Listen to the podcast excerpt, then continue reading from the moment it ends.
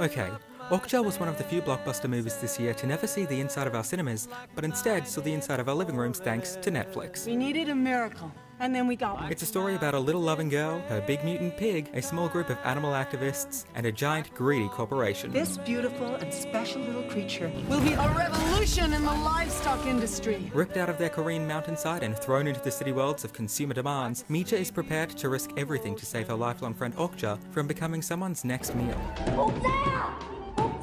The power of love is so strong in this movie, and director Bong Joon Ho knows how to pull heartstrings by basically asking the question what do you do when someone tries to steal your pet just to have them sent to the slaughterhouse? We are animal lovers. Tilda Swinton once again channels her inner villain, and as always, seemingly does so with ease. Our super pigs will not only be big and beautiful, most importantly, they need to taste fucking good. She was the saving grace of Bong Joon Ho's last movie, Snowpiercer. Would you wear a shoe on your head? Of course you wouldn't wear a shoe on your head. A shoe doesn't belong on your And head. as powerful as she can be, she never once manages to steal the spotlight from 13 year old Ahn Seo Hoon, who plays our fearless hero. I wanna go home with Dokja. But unfortunately, it's the misused talents of Jake Gyllenhaal as a quirky doctor that leaves a less than nice impression. Have I ever given you a boring show? With such a powerful story, the balance between delicateness and quirkiness can at times get a little muddy. Everybody knows Dr. Johnny can't stand anything boring.